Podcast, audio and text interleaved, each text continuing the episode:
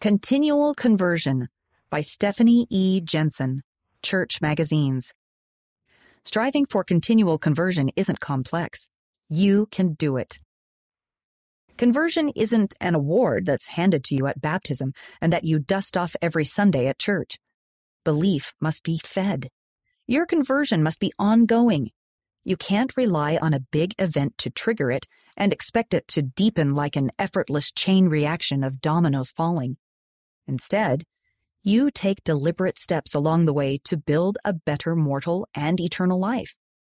Continual conversion comes in the little things you do every day, like when you apologize for saying an unkind word, or stop yourself from saying it in the first place, or when you remember to read your scriptures. It's deciding again and again to keep believing. It's always trying to do and be your best. That's how you can become your best self and strengthen your faith in Heavenly Father and Jesus Christ.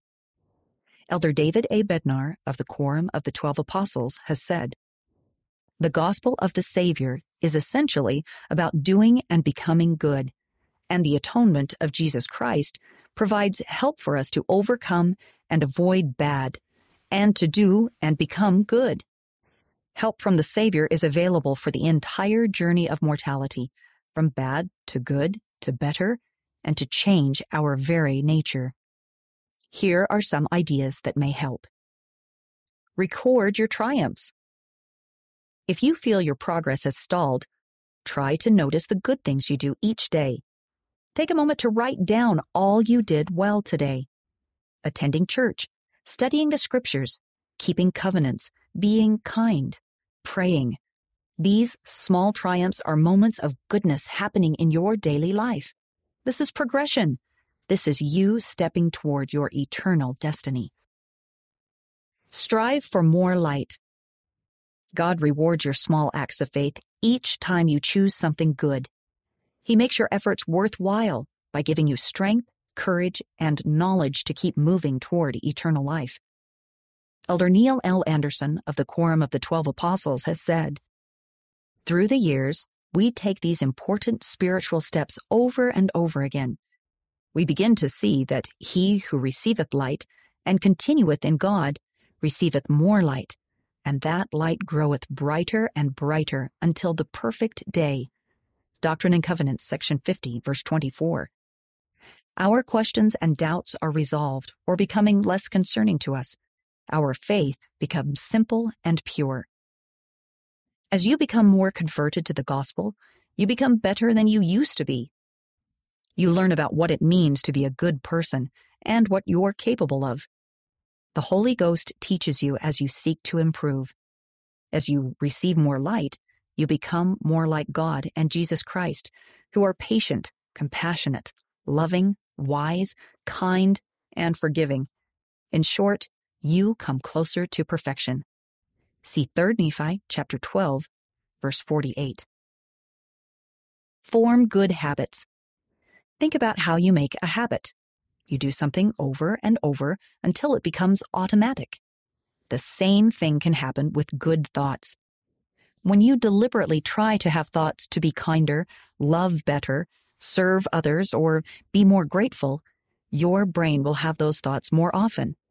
Then, as you act on those thoughts, you'll form a good habit. To be more purposeful about becoming better, you might consider setting goals to focus on developing specific Christ like attributes. For example, 1. I will compliment three people each day so I can learn to see more goodness in people. 2. I will not listen to bad music so the Spirit can always be with me. 3. I will pray when I'm angry so that I'll be kinder. Habits like these can make it simpler to keep moving toward perfection and to live more joyfully now. It's a lot easier to be good when you have a habit to do good continually. See Alma chapter 63, verse 2. Remember the good news. While you work to achieve the daily goal of living a happier, more Christ like life now, you also progress toward perfection. Isn't that remarkable? You're growing into the person you're meant to become. And at the same time, you will improve your mortal life. Through it all, You get to be happy now and in the eternities. That's how God planned it. Choosing to be the best you by following Jesus Christ helps you and those around you, and it brings you into His loving arms for eternity. The good news of the gospel of Jesus Christ gives you the incredible opportunity to understand life's purposes and fulfill it. But it's up to you. You choose whether or not to take that opportunity.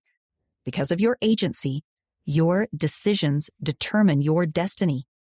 Your choices matter because they build who you are now into who you will become. And who you will become is your destiny. God trusts you. He wants you to return to Him and become like Him, and He created the perfect plan to help you do so. All you must do what he knows you can do is try your best to follow it. Read by Kristen Hawkins.